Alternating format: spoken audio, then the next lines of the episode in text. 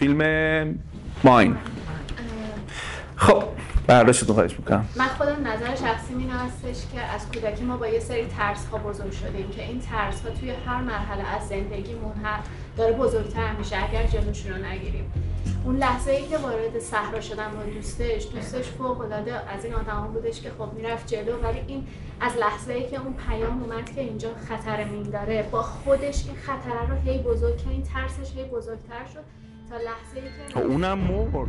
آره اون مردش بود، ولی لحظه ای که رسید و واقعا خب اون اون لحظه هم که اون افتاد زمین پاش از دست داد، ولی نتونست اونجا اون آدمه میومد میگفت و راحت را ادامه بده. اوکی منم پامو از دست دادم ولی تونستم سه تا بچه بیارم، تونستم به زندگیم ادامه بدم، ولی اون یک نفری که خودش رو کشت فقط پاهاش از دست داد، ولی اون کل به نظر من اون کل اون ترس بزرگی که اوکی من دیگه پا ندارم و زندگی برای من تموم شده و خودش رو کشت، اون اونجا اون در اون ترسش نتونست غلبه کنه. این از این تو از اونی که افتاد این درس رو گرفتی و از این یکی که انقدر ترسش بزرگ بود که آقا یا یا پات از نهایتش دوستش پات پات پاشا از دست داد یا اون آدمه پاشا از دست داد، درست اون بچه‌ش هم از دست داد، ولی خب میتونست تصمیم بگیره که این اینو بره جلو، پاشا از دست نده ولی زندگی همچنان ادامه داشت. همون حرف ایشون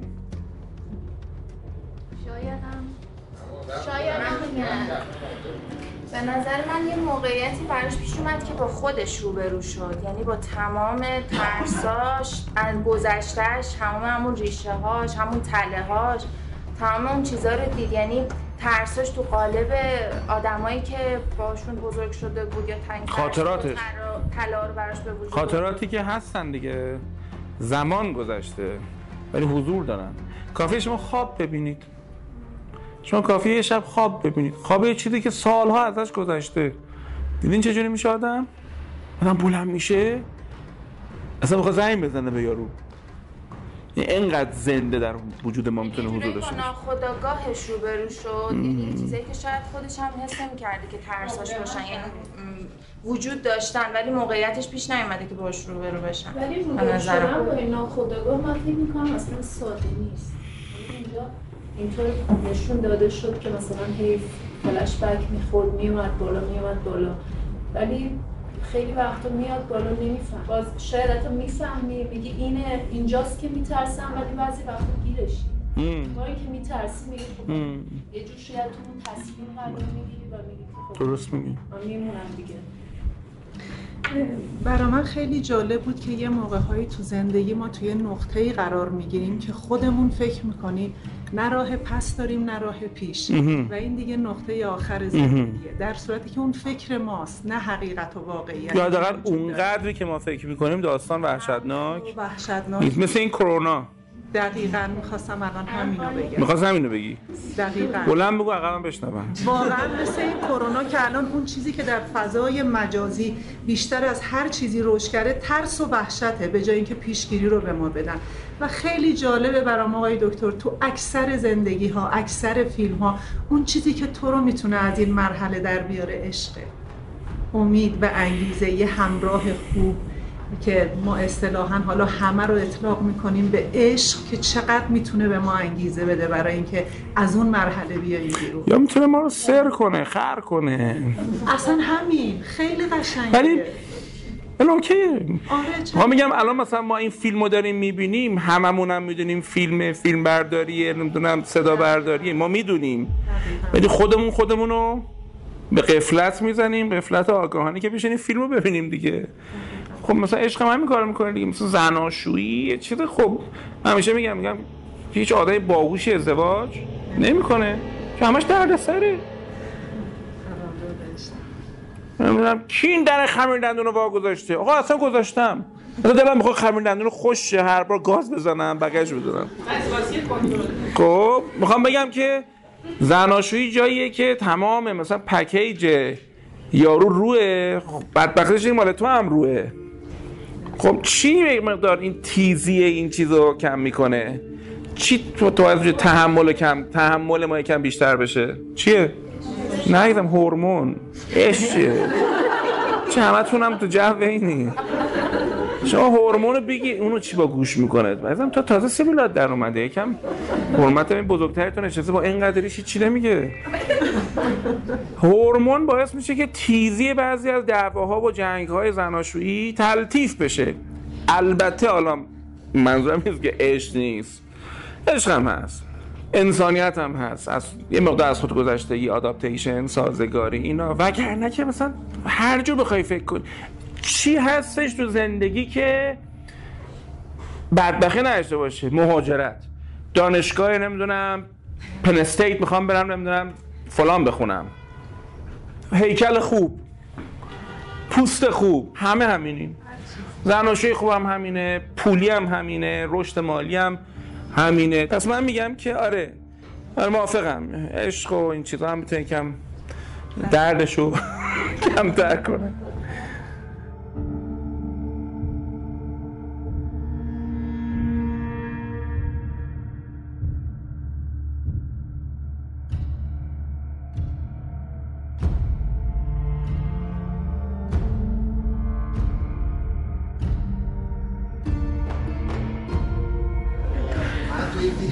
قسمتی که آقای حالا سیاه شده میاد میگه میگه تو اون چه نقشی رو داره تو این فیلم؟ آرکیتاپ، آرکیتاپ فول فول آخر سفر قهرمانی برمیگرده،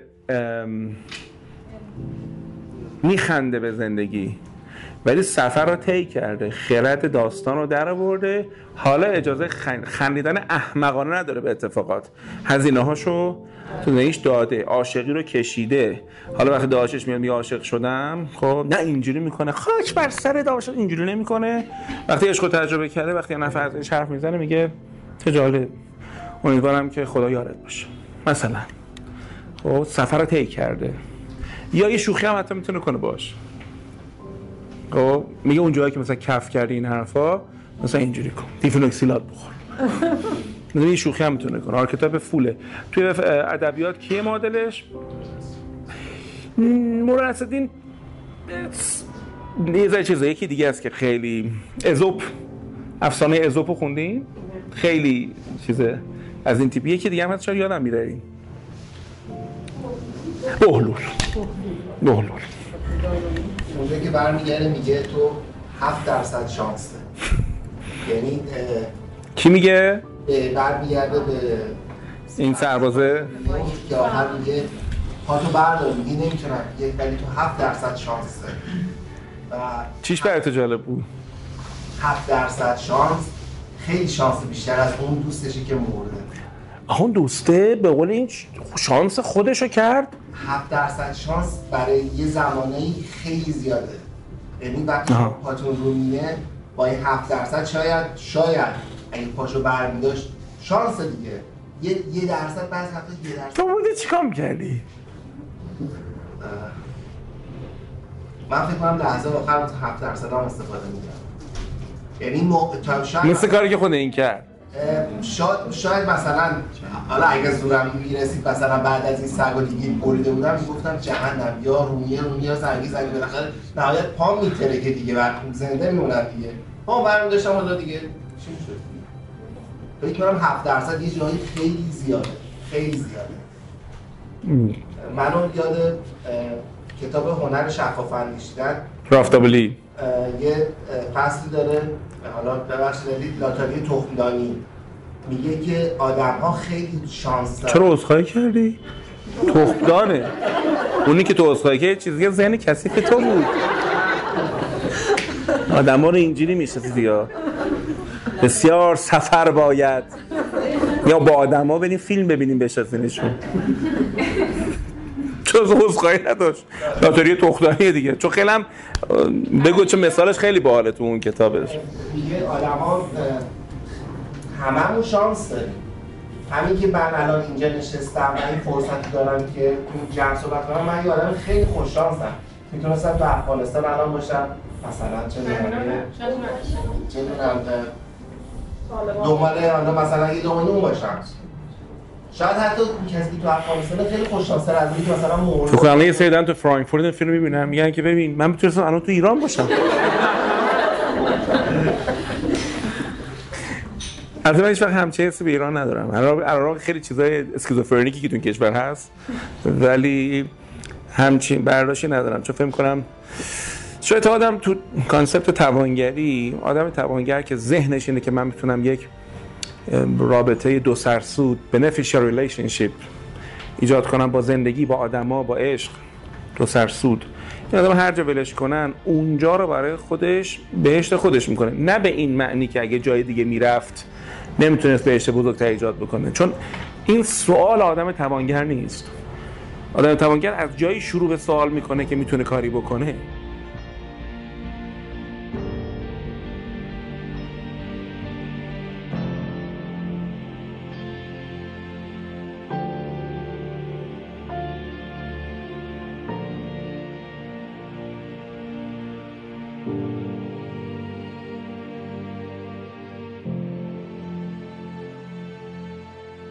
بچه‌ها سوال میپرسن، بچه‌ها میگن معماه، در حالی که من سوال ساده دارم میپرسم.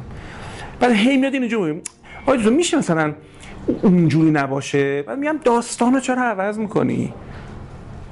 زندگی اینجور، زندگی به تو الان چهل و پنج سالگی من در این شهرم، تو این کشورم، با این مردمم، با همه این اتفاقات. خب بیا اینجا به بعد صحبت کنیم. چون آدم میخواد داستان عوض کنه و گاهی قدر احساس میکنم ده سال عمرش میره و هنوز داستانشو نتونه، داستانی که نمیتونه عوض کنه، آخرش به همون انتخابای ده سال قبلش یارو برمیگرده. مرسی مرسی. یه کتابی داره رافتابلی بعد از اون به نام هنر خوب زیستن، قشنگه. رافتابلی سوئیسیه، کلا تلخه یارو، یعنی اینکه مثلا صبح بلند میشه یه نوشابه رو بهش میزنن میفرستنش توی، میگن بنویس. خب من به سر درس من خوشتود به بچه‌ها گفتم، گفتم کتاب قشنگیه اگه یه ذره آگاهانه بخونش، مثلا بعضی فصلاشو بگید که این مال اونه دیگه. خب دیگه یه چیزای خیلی خوبی هم یارو، من خودم آدم نسبتاً چیزی هم، من آدم اپتیمیستیک به معنی که وای چه سرسبزم و زیبا، کرونا چه فرصت‌هایی در کرونا. نه من اینا رو می‌بینم مثلا یه آدمایی که نمی‌دونم چیکارشون می‌کنن اینا رو، کدوم پچ مغزی رو ور می‌دارن صبح اینا رو می‌فرستن بیرون. چه درسی تو این هست بگیریم؟ درسی که داریم می‌میریم، یعنی درس و تنازع بقا. یه سری ژنتیکا میمونن و یه سری‌ها می‌میرن.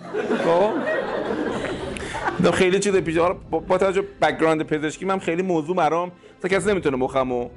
بعد من اونا رو که نمیدونم چه جوریه مخشون، اسمشون میذارن خوشبینی، ولی احساس میکنم خیلی وقت حماقته. ولی بهتر از اینه که آدم اینجوری، این چیزا هست کارتونه، مکسن مری، این کارتون دیدی؟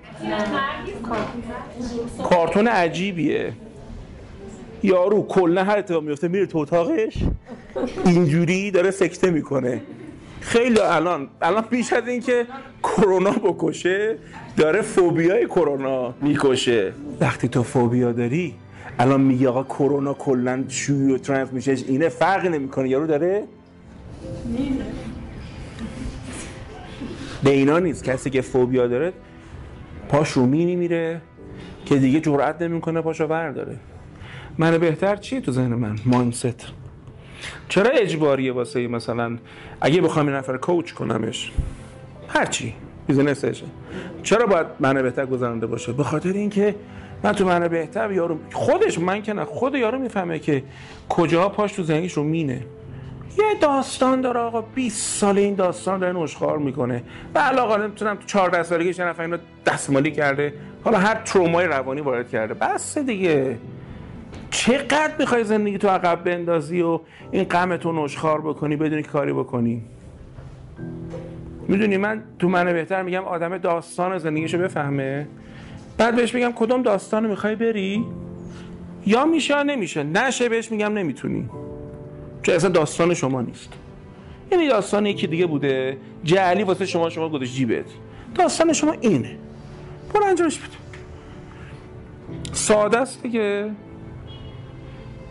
لازم نیست چیز پیچیده‌ای معجزه آسایی بگم، همینو بهش میگم، متأ به زبان درست بهش میگم، پله‌هاشو نشون میدم. جفری ینگ یاد داده، اسکیماتراپی قشنگه، خیلی مدرنه، خوبه، دلنشینه، واقعیه، خیلی مطالعات عجیب غریب نمیخواد، کافی طرف با خودش رو راست باشه.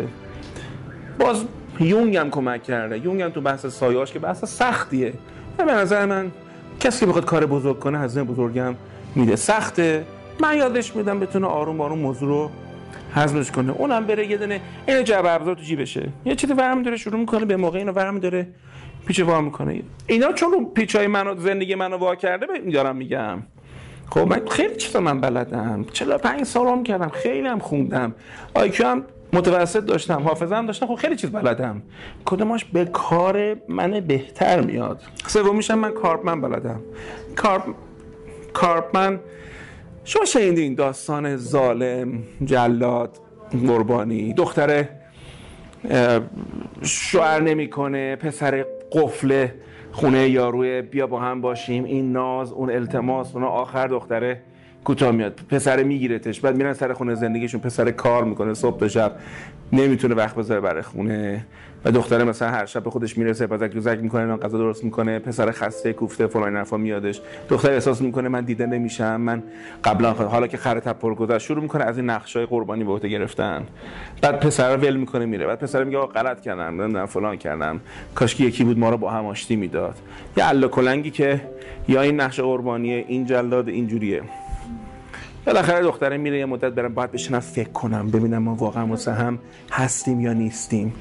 بعد کجا فهم میکنه با چهار تا دوست کلنگی میرن با هم دیگه میشن، فهم میکنن اونا هم یه مش آدمایی که معلوم نیستش چه تجربیاتی با خودشون دارن، میان میشنن با هم دیگه مثلا فهم میکنن. بعد دوست دوستاش میگن ببین نباید تو نباید تو خونه بپوسی، تا چند چو یخ فسرده بودن در آب چون موش مرده بودن، ورش میدن میرن مهمونی، تو مهمونی دارن نشسته. خب اینجوری نیست که این دختری که این لطمه رو خورده تو حالت سپریشن، نه طلاق، اینجوری نیست که این دختر تو مهمونی، اگه دیدین یه دختری با این مسئله تو مهمونی داره، اوه اوه این که رد داده، نه این رد داده. معمولا تریپ اینا چیه؟ یه گوشه نشستن دارن خردمندانه به زندگی حجو شماها، حجو ماها دارن نگاه میکنن. همیشه تو این شرایط یه پسری هست که میره ببینه این دختره چشه. آره دیگه این چیز دارن دیگه، اینا خاکستری‌ها یه دونه تله باحال دارن دیگه. و میره اونجا و چی، بعد میگه که من شما که ایدم دیدم خیلی تو فکرین، نیده بودم اسمتون چیه، من مثلا فارغم بودم. شروع کردن صحبت کردن، خیلی تم آشناییه. بعد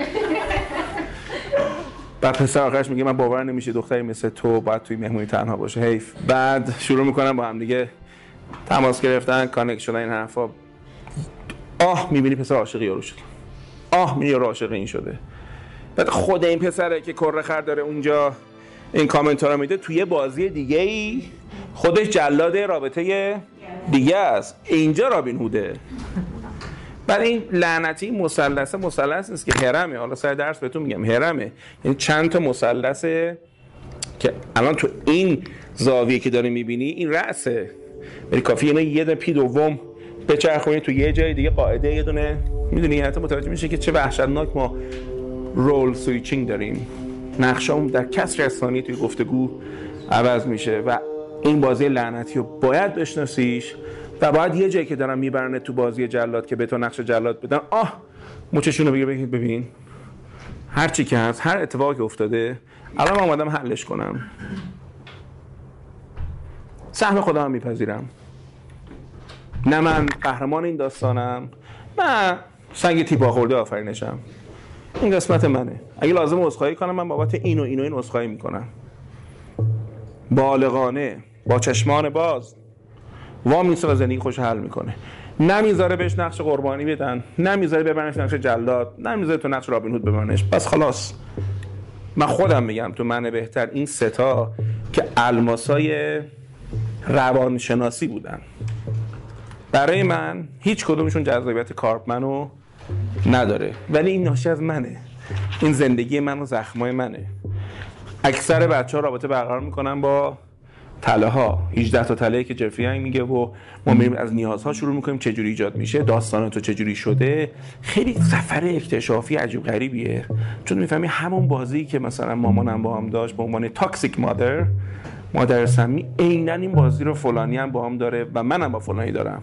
این بازی را دیدن، بازی، این اورنس، این خودآگاهیه، هم ظرفیت میخواد هم رهایی بخشه. بازی خودمون با خودمون هم میشه. اصلا بازی خودمون با خودمونه. یعنی مثلا اگه ما در سرزنشگر داشته باشیم این همین سلف پانیشمنت و این سرزنش هم خودمون ممکنه. احتمالاً دیگه یاد گرفتم که هر وقت که یه نفر داره به من انگولکم میکنه من، یعنی شاید یه جوری مادرت درونم داره که اصلا ما هم زندگی میکنم یا نه یا نه. الان مدیر عاملت جای مادر رو گرفته، شوهر جای مادر رو گرفته. یه شوهر صد تا حرفم میزنه گوش نمیکنه، یه کاری میکنه تا بدون اردنگی بزنه. حالا این این این چی برای ازدواج داری میری هی تکرار میشن، اونم میتونه این باشه. تکرار یه دونه پترن و الگو تو زندگی میتونه ناشی از این باشه که یه چیزی تو من جلو نمیره. همین فیلمه من قفلم. دیدین بعضیا پسر خراب کنن یا دختر خراب کنن، یعنی تو میبینی که من تو سایه ها میگم میگم مواجه میشه گن ترین قسمت یارو میاره بالا، یعنی اون یارو با جای دیگه درسته ها، به من که میرسه عوضی میشه. و یه چیزی تو مردی من بلدم دوگ میاره بزنم. مثلا من همیشه بچه ها میگم میگم مراقب باشید، شما وقتی یه چیز خوب دارین به مردم زندگیتون میدین، یه دگمه فرعون خودتونم دارین، نذارین آدمو هی اون دگمتونو بزنن. حالا یکی با تعریفش، یکی با تمجیدش، یکی با ها و فلان این حرفا تا در اینجوری میکنن که بزنین زیر این دفتر دستکشون، به خاطر اینکه اینا خودشون هم نمیدونن که دارن فرعون تو رو میارن بالا، که تبدیل به یه آدم دور از جون شما، خودم میگم آدم نفهمه، غیر دلسوزی که نه همدلی بلده، ایمپاتی بلد نیستش. خیلی از آدما بدون که حواسشون باشه دارن فرعون ماها رو میارن بالا. خب تو باید حالیت باشه وقتی داری این کارو میکنه، بهش میگی هی هی هی هلو چیه، من از تو هم خلاص، من بهتر، من توش. پنج جلسه با بچه‌ها بزن بزن دارم، من این سه تا کانسپت رو برای همه جا میندازم. کار بسیار صعبیه، من هم اندازه کافی تجربه دارم که این کار رو انجام بدم. بعد این آدم ده جلسه فرصت داره توی تیم دوازده نفره با دو تا درمانگر خوب که من سعادت داشتم اینا رو ترینینگ، من هم در ترینینگشون نقش داشتم، بتونن سبکاشون آروم آروم در داستانشون رو در بیارن. وزن کدوم این دوتا بیشتره؟ هر دوش عالیه. طبیعتاً به من باشه اجباریه، کسی که اینو میاد اونم باید بیاد. به خاطر بچهای شهرستان اجبار رو برداشتم، چون بچه شهرستان میگه نمیتونم دیگه، من دارم از فلانجا میام، دوتا بچه دارم، منم احترام میذارم فاین بیا، ولی در صورت این ذهنه. خیلی متشکرم که به بهانه فیلم فرصت من دادید که باهاتون گپی بزنم. سپاسگزارم، شما رو به خدا میسپارم.